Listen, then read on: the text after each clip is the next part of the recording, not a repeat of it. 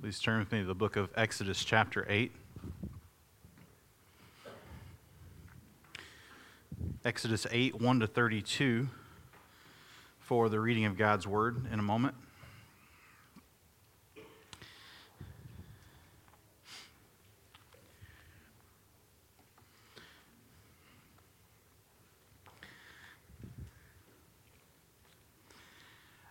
Thus saith the Lord meant authority. And it was spoken from the King James Version Bible in the church of my youth. The English Standard Version reads similarly to it Thus says the Lord. You'll find it in our very first verse today and also in our 20th verse. The middle miracle in chapter 8 records less details. Uh oh. Somebody's trying to find a Bible. I don't blame you. Let's give you a second to find it there. It's talking back to us. The be three miracles today. The middle one actually constitutes the third miracle. So we're looking at miracle two, three, and four. We looked at miracle number one of ten last week, or sign, plague, wonder.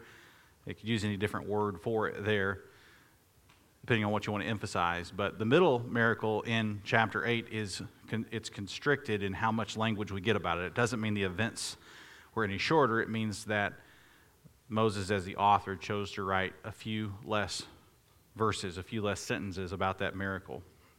I'll be looking and examining three different sign plagues today and to see what those signs convey to us based on what was going on back then, about 3,500 years ago. But to kind of hang it on it, those four words, thus says the Lord, will help us navigate the text today and give us a kind of a rudder to go back to. But what I'm wanting to argue is that you should prefer prefer sayings of the Lord, prefer sayings to signs. That you should desire the sayings of the Lord, which you now have in Holy Writ and Scripture, to signs because of sin because of counsel and because of commands. And so if you want to follow along with the text today, there's three things that I think that you can catch on to quite quickly is that you should prefer sayings to signs because of sin, counsel, and commands. So speaking of thus saith the Lord, let's hear the, the word of the Lord now from Exodus chapter 8, verses 1 to 32. I'll read it straight through, but I want to note for you where I think the best place to, to break the text down for discussion around those three points are, uh, and that is after verse 15. It's the first sign mentioned here. And then after verse 19, and then the last section, of course, ends at verse 32. So we have a large section describing this second plague, the plague of frogs, a smaller section describing the third plague, the plague of gnats, and then a little bit longer section again describing the fourth plague, the plague of fly. So hear, hear the word of the Lord now. Then the Lord said to Moses, Go into Pharaoh and say to him, Thus says the Lord, Let my people go, that they may serve me. But if you refuse to let them go, behold, I will plague all your country with frogs. The Nile shall swarm with frogs that shall come up into your house, and into your bedroom, and on your bed, and into the houses of your servants and, and your people, and into your ovens and your kneading bowls. The frogs shall come up on you, and on your people, and on your servants. And the Lord said to Moses, Say to Aaron, Stretch out your hand with your staff over the rivers, over the canals, and over the pools, and make frogs come up on the land of Egypt. So Aaron stretched out his hand over the waters of Egypt, and the frogs came up and covered the land of Egypt. But the magicians did the same by their secret arts and made frogs come up on the land of Egypt. Then Pharaoh called Moses and Aaron and said, Plead with the Lord to take away the frogs from me and from my people, and I will let the people go to sacrifice to the Lord. Moses said to Pharaoh, Be pleased to command me when I am to plead for you and for your servants and for your people, that the frogs that the frogs be cut off from you and your houses and be left only in the Nile. And he said, Tomorrow. Moses said, Be it as you say, so that you may know that there is no one like the Lord our God. The frogs shall go away from you and your houses and your servants and your people. They shall be left only in the Nile. So Moses and Aaron went out from Pharaoh, and Moses cried to the Lord about the frogs as he had agreed with Pharaoh. And the Lord did according to the word of Moses.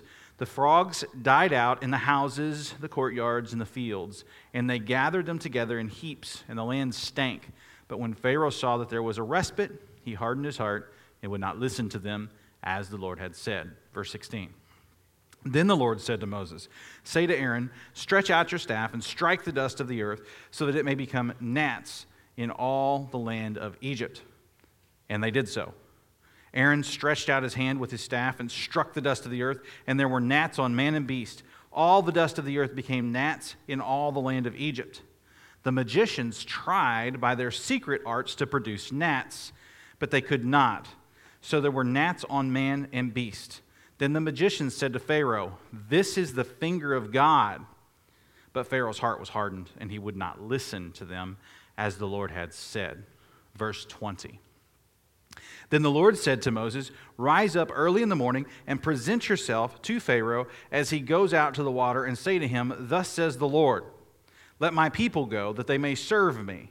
Or else, if you will not let my people go, behold, I will send swarms of flies on you and on your servants and your people, and into your houses, and the houses of the Egyptians shall be filled with swarms of flies, and also the ground on which they stand. But on that day I will set apart the land of Goshen, where my people dwell so that no swarms of flies shall be there, that you may know that I am the Lord in the midst of the earth. Thus I will put a division between my people and your people.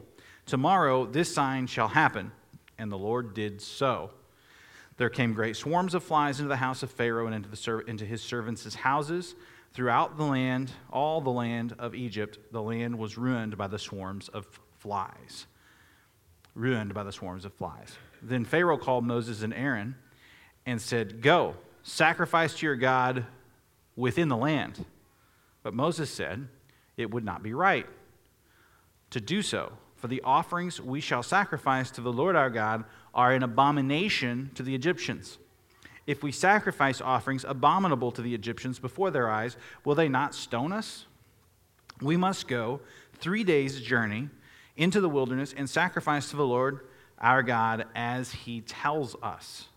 So Pharaoh said, I will, tell, I will let you go to sacrifice to the Lord your God in the wilderness, only you must not go very far away. Plead for me. And Moses said, Behold, I'm going out from you, and I will plead with the Lord that the swarms of flies may depart from Pharaoh, from his servants, and from his people tomorrow. Only let not Pharaoh cheat again by not letting the people go to sacrifice to the Lord. So Moses went out from Pharaoh and prayed to the Lord, and the Lord did as Moses asked, and removed the swarms of flies from Pharaoh, from his servants, and from his people. Not one remained. But Pharaoh hardened his heart this time also, and did not let the people go.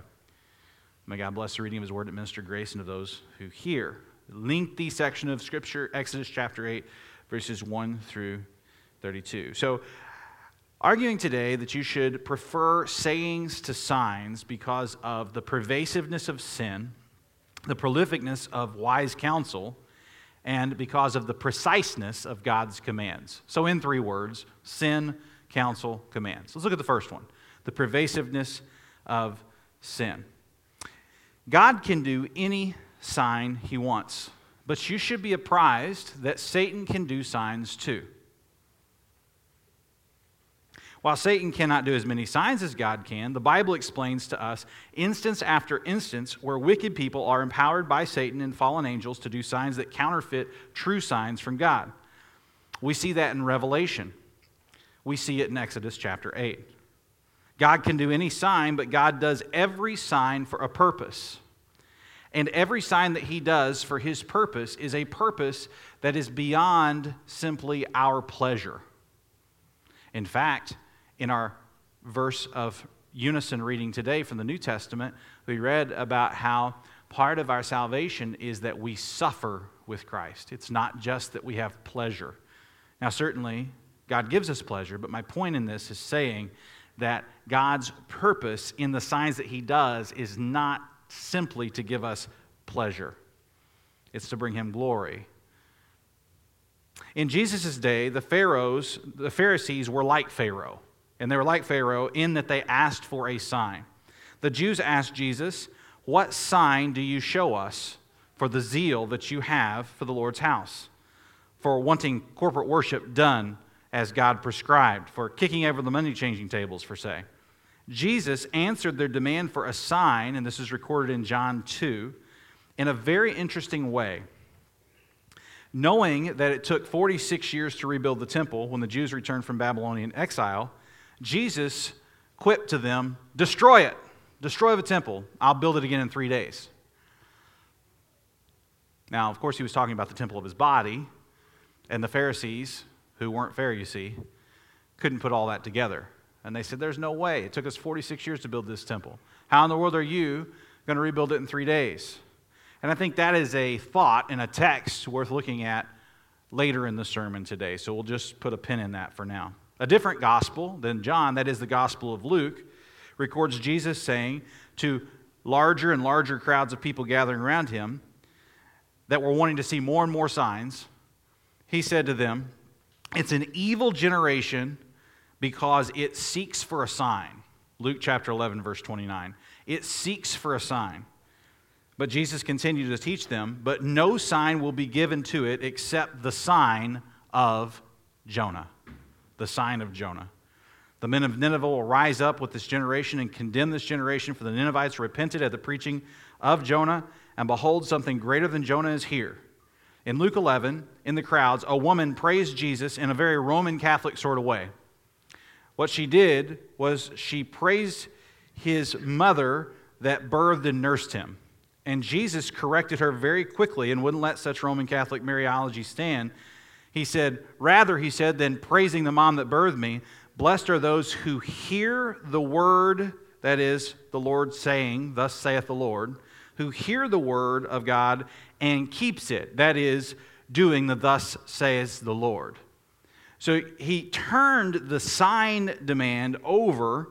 He turned the worship of man over and said, Blessed are those who hear the word, the sayings, and keep them or do them. So, like road signs, signs that have been done by God are meant to point to and to confirm what the Word of God says, which is the actual road map, tells us where we should go. So we, we need to be very careful about insisting on God to do a new, a fresh sign. When God speaks, he means to convey something to us that we are actually responsible for. That's the reason we give such attention to word based ministry in the church. It's the reason why we, we sing scripture, sing the word. It's the reason why we pray the scriptures. We pray the word, and it's the reason why I preach the word. And we see the word through the ordinances, which are to be understood as church ordinances. They're, they're not just for a small group over here, a small group over there. We're supposed to do the Lord's Supper together. We're supposed to experience baptisms together. These are church ordinances, rightly understood. And so we are to seek to worship God's way, and our worship should be predicated on the very Word of God itself. And so when we come together, we want to be Word saturated because blessed are those who hear the Word and keep it. Now, this may seem like an odd way to lean into this first point of the pervasiveness of sin should help us to prefer sayings over signs, but I don't think it's such a stretch. Let me try to explain. The sign from God to Pharaoh is meant to confirm the primary of what God says. God speaks, and it is. Look at chapter 8, verse 1, if you have your Bible open. Exodus 8 1 says, And the Lord said to Moses, Go unto Pharaoh and say to him, Thus saith the Lord. Thus says the Lord. I said it, and it is. Let my people go that they may serve me. It's a very simple command that he gives to Pharaoh. Let my people go, intimating that they are his people and not Pharaoh's, intimating that God is the creator, that he has claim on everyone, and that his claim on everyone extends as far as does our sinful behaviors. As pervasive as is our sin, as is pervasive as God's sovereignty to punish our sin. And these plagues will extend to every animistic worship realm, every, every realm in society, every realm, every piece rather of society. The punishment on people from God will extend all the way. Now, we as believers know that God's punishment that extends as far as the curse is found has been removed from us because that punishment has been put on Christ Jesus himself. So we have salvation because Christ, who knew no sin, became sin for us. And that is a glorious truth. But that glorious truth is virtually meaningless until we come to the point in our lives where we realize that we are worthy of being punished the same way as the Egyptians. Understanding the riches of glory in the gospel, it means that first we understand how much we've broken God's law and how much we deserve punishment for the same kinds of sins that Pharaoh and his followers committed 3,500 years ago. It starts with that. And I know we say this sort of thing Sunday after Sunday, but it's because it bears repeating. This sort of thing is easy for us to forget. We have sinned, and Christ has become our Savior. Pharaoh did not understand Yahweh, he did not understand his ways. The Lord made his command very clear let my people go, that they may serve. The Hebrew word there also means worship, that they may worship me, that they may serve me. But if you don't let them go, if you sin, if you rebel against me, I have claim over you too, you should know this is what's going to happen. Now, it's thought that there was about a week between each of these plagues. So if there are 10 plagues, about 10, 11 weeks. And we base that on the very last verse of chapter 7 in your English print Bible. Seven full days passed after the Lord had struck the Nile.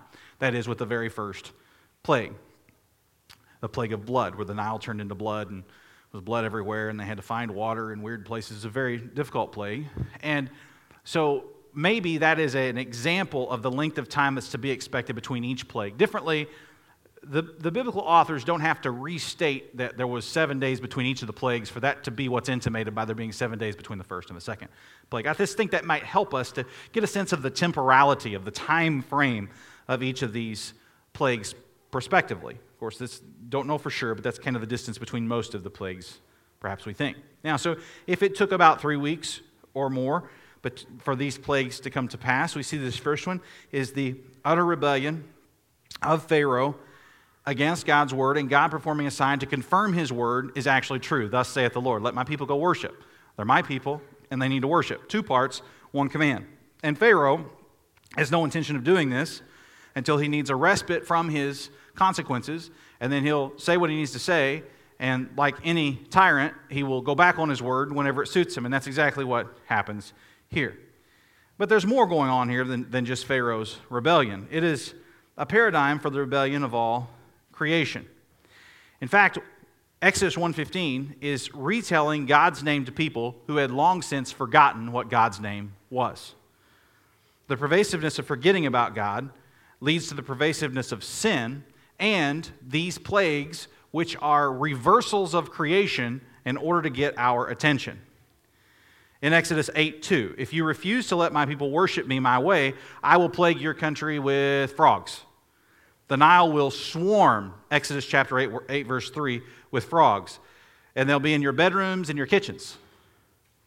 Okay, so why frogs in the bedrooms and kitchens? What's being communicated here?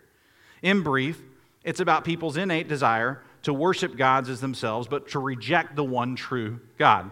Frogs were revered by Egyptians. There's recordings in history of Egyptians in this era wearing amulets that had little frog heads on it, and these were supposed to protect them against forces. They revered frogs. They thought that frogs held the crocodiles at bay in the Nile.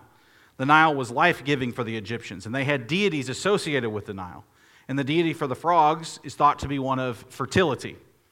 God says, You want all this fertility, all of this recreation, and the appetites of the flesh filled in the bedroom and in the kitchen without listening to me, then the very thing you want will turn into a curse. And that's what happens in life. The appetites that God gives us can be a blessing, they're meant to be a blessing. But if we rebel against what God says, if we refuse to listen to what God clearly says, then the very appetites that are meant for our good pleasure and for worship, they become a curse to us. They become an albatross because they're misappropriated. And boy, don't we see that everywhere in society today. Sadly, we see it too often in the church. We need to be the people that appropriates the appetites rightly. And we do it by studying, thus says the Lord.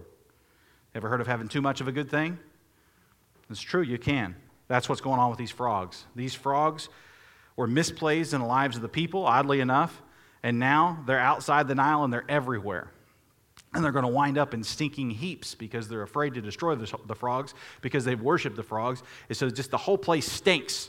It just stinks. And that's what sin does it stinks to the high heavens. These frogs are communicating so much about the pervasiveness of sin and how we should draw close to this wonderful God, this one true God, in what he says, because he is the one true God that can deliver us from what we've done. Tim Chester was musing about this passage and wrote this. I think it's very helpful. He said, in one sense, Pharaoh was ahead of his time. He was a thoroughly postmodern man. He was not an atheist. He believed in a God. In fact, he believed in many gods sun gods, river gods, harvest gods. Pharaoh himself was seen as a son of the gods. His issue was not, there is not God. His issue was, why should I listen to your God when I've got so many gods of my own? Instructive now, isn't it? That might hit you right where you are today. It's fine for you. What about me? As far as Pharaoh is concerned, the Lord is simply a localized deity in Goshen. Why should he lose three days' labor at the request of one God among so many gods? Pharaoh was not offended by the Israelites having their own God, choosing their own religion, or developing their own spirituality. What he took offense at was the suggestion that the God of Israel might have a claim on him. Don't you impose your beliefs on me, Pharaoh was essentially saying. In the same way, the reaction of our culture to the claims of Jesus, especially his claim to be unique, is Who is the Lord Jesus that I should obey him? Some replace the objective reality of God with a subjective choice. These plagues are God's answer to this way of thinking. God is declaring that He is the only true God and the only relevant God. He's the only God who is worth obeying.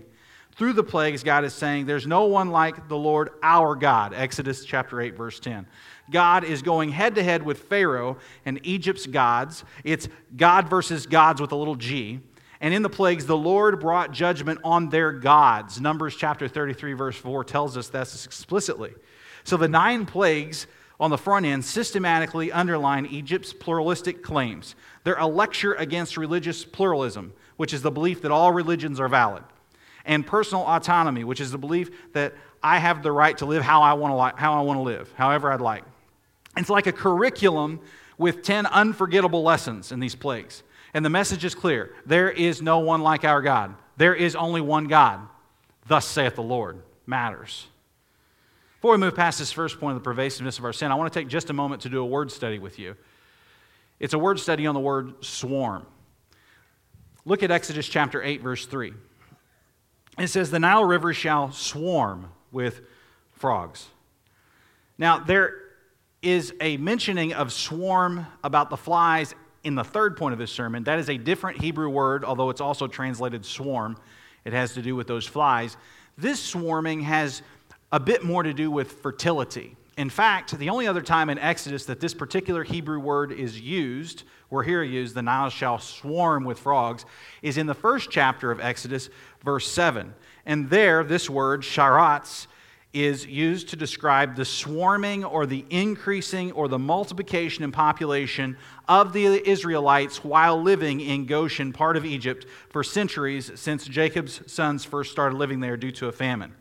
So the use of this Hebrew word, sharatz, describes the swarming of the frogs in this plague. It describes the swarming or the, the fertility of the Israelites in the first chapter of Exodus. You may recall what happened to the Israelites because of this high birth rate. You remember what Pharaoh did? They were worried about the population increase because there was this unstoppable multiplication. And so that he actually commanded partial birth abortion or infanticide, depending on how it happened, throw the babies into the Nile, the boys, and kill them. And I was talking to one of our members here about the sermon after church last Sunday, which I always encourage us to do, is to let the word reverberate in the church. And so, in service to that, I mentioned that here. Mark French and I were talking, and he said it was as if this was punishing them for sacrificing the, the boys, giving the blood of the boys to the gods of the Nile. Now there's bloodletting in the Nile. The gods are bleeding out.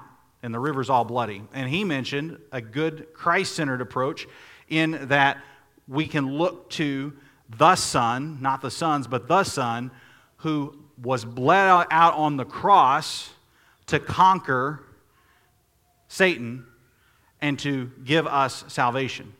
And so, if you think of it that way, and you think about this high birth rate in Exodus 1 as being a precursor to Pharaoh wickedly demanding the destruction of the Hebrew boys, you see that even though God allowed that for a time, he keeps record of wrongs and he is punishing that with the plagues. We see this word swarm in Genesis, actually, in Genesis chapter 1, verse 20 and 21, when God spoke creation into being. And this is instructive too, because thus says the Lord is reducible to, and God says. And God says, let the waters swarm with swarms. A synonym would be teeming or swarming or uh, unstoppable multiplication, multiplying. Let the waters swarm with swarms of living creatures, and let birds fly above the earth across the expanse of the heavens. So God created the great sea creatures and every living creature that moves with which the waters swarm. According to their kinds, every winged bird according to its kind, and God saw that it was good. So the goodness of creation, God speaking, thus saith the Lord, and creation happening, has been frustrated because of humanity's sin and rebellion against God. And so creation, so good, spoken into existence, now frustrated. And we read about that in Genesis chapter 3. Very early on, sin pervasively enters into, the pervasiveness of sin enters into our experience through our first parents, Adam and Eve. And you see it with, with Cain and Abel, and you see it all the way through Genesis. Noah's Ark, and you see it in the life of Abraham, and we've talked about the Tower of Babel, and uh, Isaac and Jacob, and Jacob's sons, and Joseph, and how they got to Egypt, all the way down the line. But this theme of recreation emerges in the Bible very early also.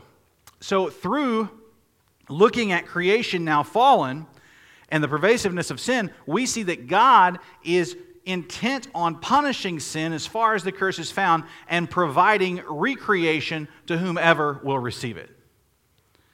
And so we read in the New Testament to all who believe in him, who receive him, he gives rights, rights to become his sons, his children, grafted in, becoming a part of God's family, adopted into the family of God. So there is some mileage to get out of this word swarm with regard to the pervasiveness of sin because of how we have rebelled against the created order. Thus saith the Lord. Exodus 8 8. Pharaoh called Moses and Aaron and said, Plead for the Lord to take away the frogs from me and from my people, and I will let the people go to sacrifice to the Lord. Plead for the Lord. Intercede for me. He's asking the man of God to intercede for him. This is instructive because it's the word for plead is later translated in this very chapter as pray. It's the same Hebrew word. Pharaoh asks Moses to pray for him. Does that mean Pharaoh is a follower of God? Does that mean Pharaoh's eternal destiny is to be with God? You know better, don't you? I mean, Exodus says again and again that Pharaoh does not spend eternity with God. He's in utter rebellion against God. So, why does he ask for prayer, pleading? You might say special pleading. Why does he ask for it? Well, it's because he's hurting. He's in the same fallen world that we're in. He wants a respite. He's seen God flex his proverbial muscles and he wants relief. Differently, though. Not just why does he ask for it, but how does it communicate to us that he asked for it? Pharaoh looks to the man of God and asks for prayer. We need to understand today that as noble as it is to ask a man or a woman of God for prayer, that that is not the same thing as you having a personal relationship with your creator. There is no assurance of salvation for you because you've asked at some point in your life for somebody that you thought was spiritual to pray for you. This is not a, a grandchildren type of existence in God's church, but children. You need to talk to God. You have a great high priest that intercedes for you in Christ. You need to call upon the Lord and be saved. And then ask for prayer from every godly man and woman that you want to. But do not depend on the prayers of another for your salvation. You need to go to the Lord and you need to plead with the Lord. And you don't just need to plead with the Lord, but your prayers need to move beyond pleading, as in prayers of petition. We find instruction in the Bible about how we're to pray prayers of praise. God, you're so good. I thank you for it. God, I praise you because of your greatness. I praise you because of your mercy. These are not asking. It's not me asking God to do something for me. It's me acknowledging in worshipful prayer, as Scripture instructs us to do, you are God, I am not, and I praise you for it. And then also, confession of sin. God, I confess that I, was, I, looked at something I shouldn't have looked at this week. I, I, I, said something I shouldn't have said. My attitude is bitter. I, I thought I'd long since be over this particular proclivity to sin, but it keeps creeping back in. I confess it. Help me, God. Thank you for helping me. And then we get to petitions. And it's the old Acts model of prayer adoration, confession, thanksgiving, supplication, which is sort of a synonym for, for petition. Pharaoh only knows one kind of prayer it's petition. And he really doesn't know prayer at all. He just looks at leveraging the man of God to get a respite. There's a kind of respite seeking that doesn't cut to the joint and marrow of our sin and cry out for salvation. Listen to me, unbeliever, today. You need more than some loose conversation with somebody else that you think is close to God. God is close to you. His desire is to be close to you. And you must call upon him to be saved and then continue to call upon him in adoration and confession of sin, thanksgiving, and in petition. But do it from a position of faith, not from a position of borrowing from someone else's. Let this faith become yours, unbeliever. Receive the gospel of Jesus Christ today. In very simple terms, you can't save yourself. He died to save you. Receive his free gospel, and you're in. You're in. It, it's not that you're in once we baptize you or you're in the first time you take the Lord's Supper. You're in right now. Just receive them. Now, you need to do those things. That's, that's signs that matter, that really do matter. The ordinances of the church matter. These matter. But you being in simply begins with your expressed personal faith in Christ that He put in you to begin with. The pervasiveness of sin means that you need to ask for a relationship today. Don't wait as if time is on your side. Today is the day of salvation. Call upon the Lord today and tell somebody if you have. Tell one of us that you had. Tell somebody in your pew now. Tell somebody in the foyer after church. Tell us early and often. If you've chosen to follow Christ, we want to walk you through what it looks like to be discipled as a follower of Christ. More could be said about this first point, but after this first one, let's now look at the second one. It's shorter amounts of verses, it's verses 16 through 19. The prolificness of wise counsel should draw you to want to hear the sayings of the Lord more than demanding signs from the Lord. It's short enough we can just read them again. Look at 16, 17, 18, and 19. Then the Lord said to Moses, Say to Aaron, Stretch out your staff and strike the dust of the earth so that it may become gnats in all the land of Egypt. And they did so.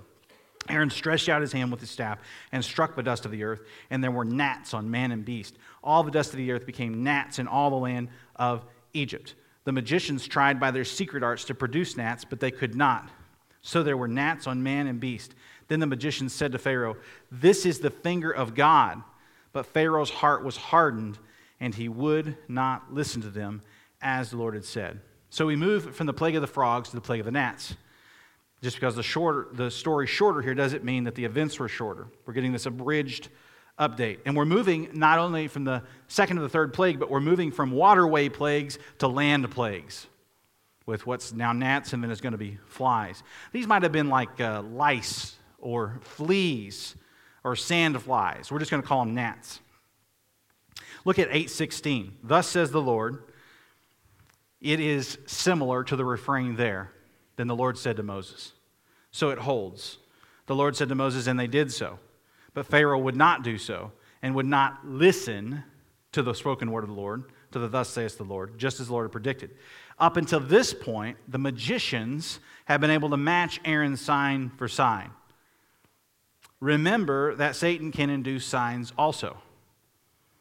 However, the counterfeit signs, Satan's counterfeiting God signs, at best punish the people the worst. Create the ability for them to match a bloodletting of the river gods is not a net win for Pharaoh's servants, these magicians.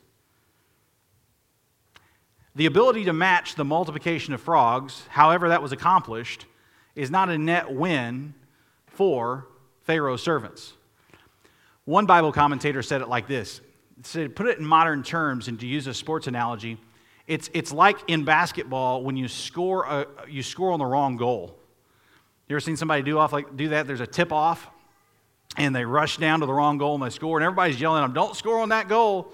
That's for the other team. It's, it's like that. It's, it's like the magicians in Plagues 1 and 2 were scoring baskets on the wrong goal. This and the frogs were counterfeited by the magicians, and now they can't even keep up. But, but, in service to this second point, consider this wise counsel can come from odd places. Wise counsel can come from odd places. The magicians convey to Pharaoh that this is what? This is the finger of God the finger of God. Now, God's not like us, but we are like God in that we bear his image, even if it's marred, even if it's frustrated by sin. We still resemble God in some ways. And God communicates to us using human language to help us understand more about him because we can understand human features hands, fingers, mouths, tongues, speaking. God doesn't have to have a mouth to speak or a hand to write with a finger. God communicates, He speaks, and it is. This is what's being conveyed with human language, and this is good. God's speaking is evidenced in a book filled with, with Thus saith the Lord, with Thus says the Lord. That's in your Bible. It's a helpful way to look at it. Matthew Newkirk wrote it like this He said, These chapters emphasize that the driving force behind the judgment of the plagues is the Word of God. Repeatedly, we see phrases like, The Lord said to Moses, or as the Lord has said, or spoken, or as the Lord commands, or thus says the Lord, which we're emphasizing today. Just as God's Word was the primary means by which He created the world, so is His Word the primary means by which he saves his people through judgment against Egypt. Similarly, the Son of God came to earth as the Word of God, John chapter 1, verse 1, and through him, God again brought salvation through judgment. However, in the case of Jesus, he, as the Son and Word of God, took God's judgment upon himself in order to bring salvation to his people. Wonderful truth about Thus saith the Lord, about the Word of God being emphasized in these chapters and in chapter 8. There's no shortage of wise counsel pointing us to the existence of God. Creation itself points to a creator. Even the magicians say when they've been bested, this, this, is, this is the finger of God. This is God's word. One commentator said that the plagues are like a 10 game series sweep by God against man's best magicians. Another said these, as I said, scored in the wrong basket. This is a turning point in the plagues. They can't keep up anymore. This is the finger of God. In Luke chapter 11, verse 20, Jesus reasons using this language, the finger of God. Jesus and the apostles clearly did signs to confirm what this word, the word of the Lord, says to us. This is now our thus saith the Lord, that is the scriptures. And even hot on the heels of Jesus doing some signs, people realized that Satan does signs too. And so they sought to discredit Jesus' signs by crediting Jesus' signs to demons. This is Luke chapter 11. I'll just, just let me just read a section to you. Luke 11, 14 to 23. It says, Now he was casting out a demon that was mute. When the demon had gone out, the mute man spoke, and the people marveled. But some of them said, He casts out demons by Beelzebul, the prince of demons, while others to test him, kept seeking from him a sign from heaven. But he, knowing their thoughts, said to them, Every kingdom divided against itself is laid waste, and a divided household falls. And if Satan also is divided against himself, how will his kingdom stand? For you say that I cast out demons by Beelzebub. And if I cast out demons by Beelzebub, by whom do your sons cast them out? Therefore, they will be your judges. Apparently, this was going on. Verse 20, but this is by the finger of God that I cast out demons. An echo of Exodus 8. An echo of the wise counsel, albeit coming from an ungodly source, the magicians. But this is, but if it is by the finger of God that I cast out demons, then the kingdom of God has come upon you. These signs are evidence of the kingdom of God coming in the incarnate person of Christ. And it says, When a strong man fully armed guards his own palace, his goods are safe. But when one's stronger, then he attacks him and overcomes him. He takes away his armor in which he trusted and divides his spoil. And there's this last phrase Whoever is not with me is against me, and whoever does not gather with me scatters. Hold that up for just a second. Just that verse right there. Just think about that in light of this work in Christ being the very finger of God. Jesus heals a troubled man. They accuse him of being demonic himself. They kept seeking more signs and more signs from heaven, even though they were attributing the signs that were coming to heaven to hell. So, demonstrating that he was truly the Lord, spoken of in Exodus, Jesus addresses their arguments, debunking their logic. He confronts them with words and speaks of himself as the kingdom of God come upon them because these signs are by the very finger of God. It's like what was recognized that day 1500 years earlier in Pharaoh's court. This sign of gnats on everything is by God's powerful, mighty hand. It's by his finger, or just simply by God. And Jesus gives us a little instruction that helps us apply our second point the prolificness of wise counsel about this one true God. It even comes from odd places, like these magicians. And certainly the pages of Scripture and church history are replete with the prolificness of wise counsel that this is the one true God. Differently, we are without excuse. Samely, Luke 11 23 says, Whoever is not with me is against me. Whoever does not gather with me scatters. So, to end the second point, let me ask you a couple of very brief questions. Are you with the Lord? Are you gathering with the Lord? These are not questions to trap you, these are questions to get you to think.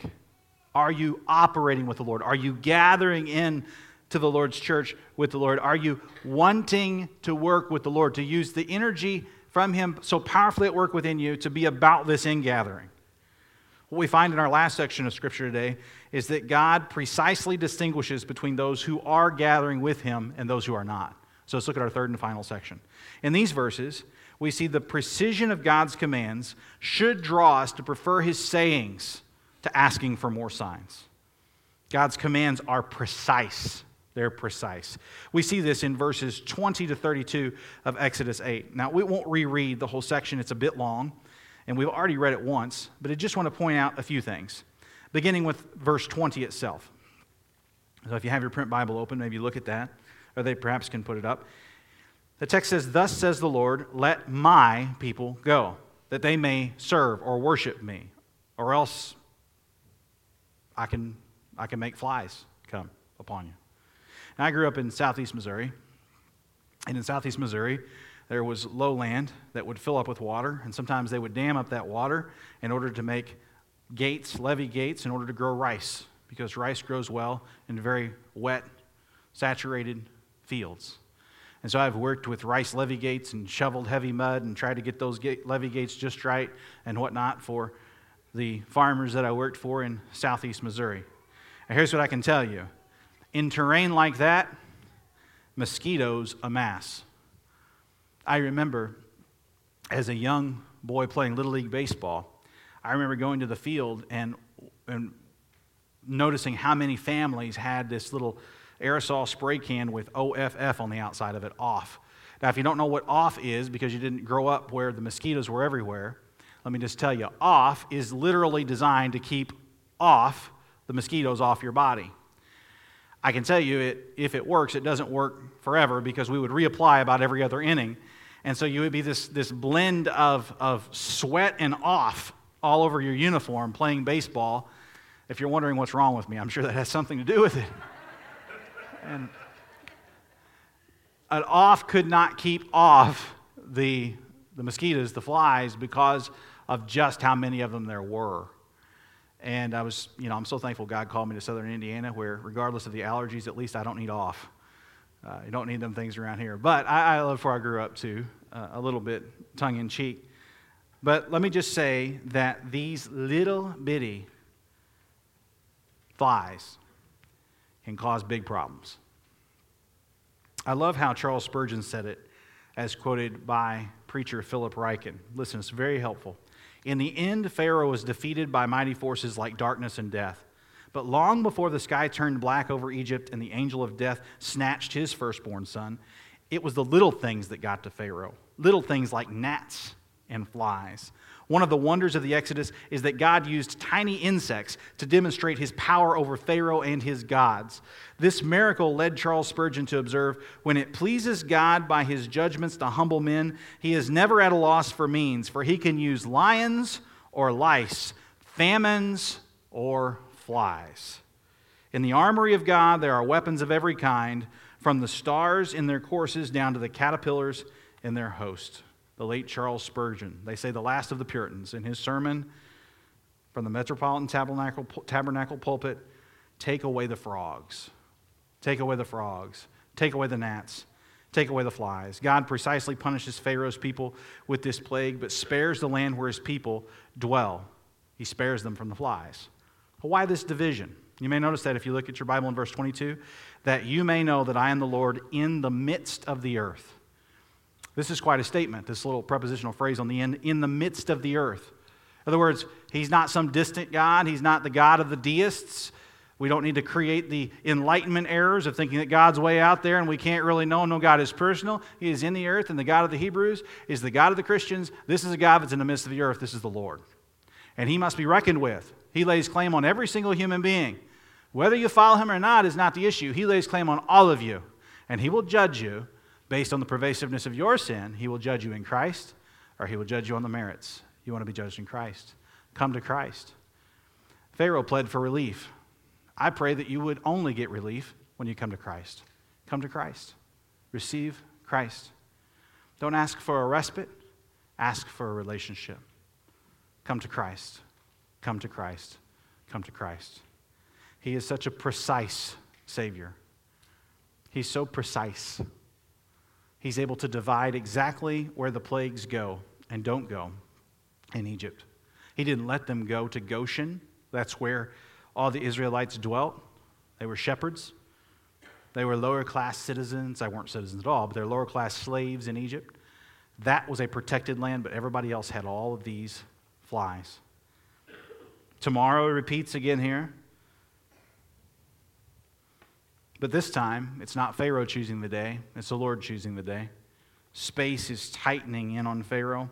His rebellion relief cycle will not indefinitely endure.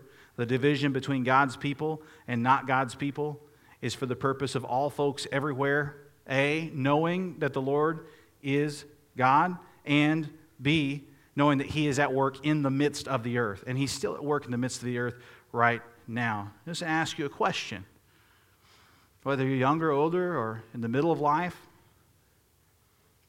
Let me ask you a question Do you live your life as if God is in the midst right here?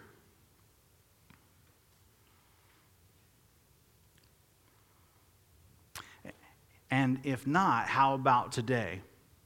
Be the day that you lean into the fact that God is in the midst of the earth right here. We don't know that because we demand another sign from heaven. We know that because of the sayings of the Lord. There's so much evidence, the way he punishes sin, the way we receive counsel, even from odd places, about this one true God. There's no shortage of godly counsel on the earth today. Thank God the church is still here. There are pulpits that are vibrantly preaching, Thus saith the Lord today, across this land and in other countries around the world. And we thank God for that, don't we? We pray for those pulpits, we pray for those churches.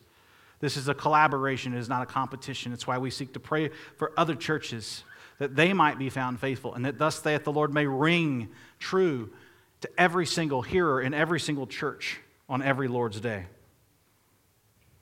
God is a precise God, and his precision is yet another reason why we need to prefer his sayings to asking for more signs. This one true God is precise about how he wants to be worshiped. Look at verse 27. Verse 27 says, We must go worship. There's four little words there. As he tells us.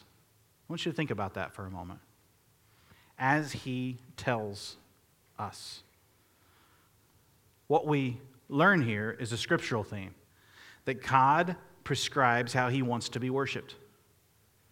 It wasn't enough to stay in the land. In this case, they had to go a three days journey out of the land. Moses teaches us this truth about worship to Pharaoh with a more relevant point still. The less relevant points found in verse 26.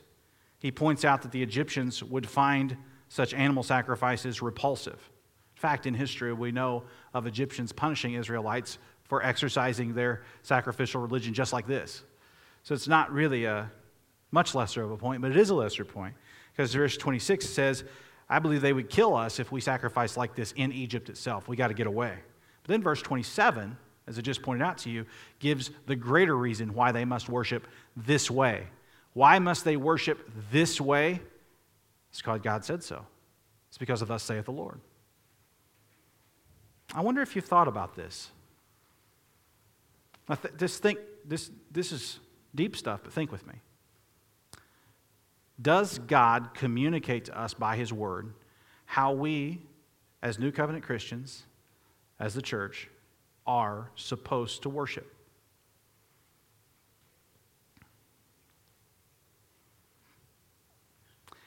And if there's biblical data about how we're supposed to worship, do we have the right to alter how we worship based on what we would prefer or what we think would work better? We don't, do we? Ignorance is not an excuse.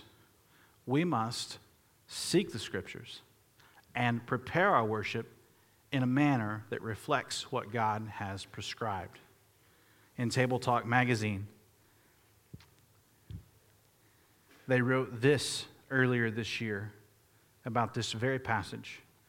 Moses' refusal to budge on the matter of when and where to worship tells us something about the importance of following the Lord's directions when it comes to our corporate worship gatherings to praise his name.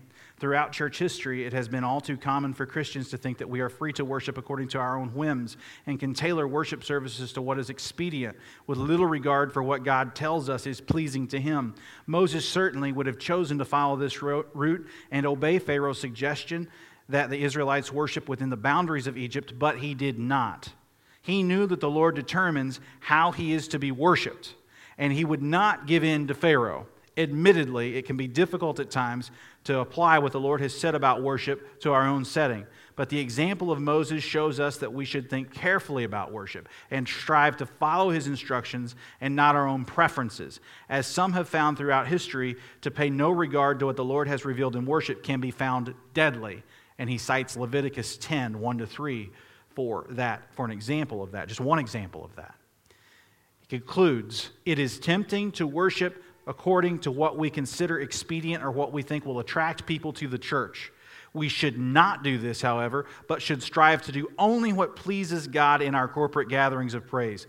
Let us encourage our church leaders to think carefully about worship and to seek biblical warrant for what we do when we gather. End quote.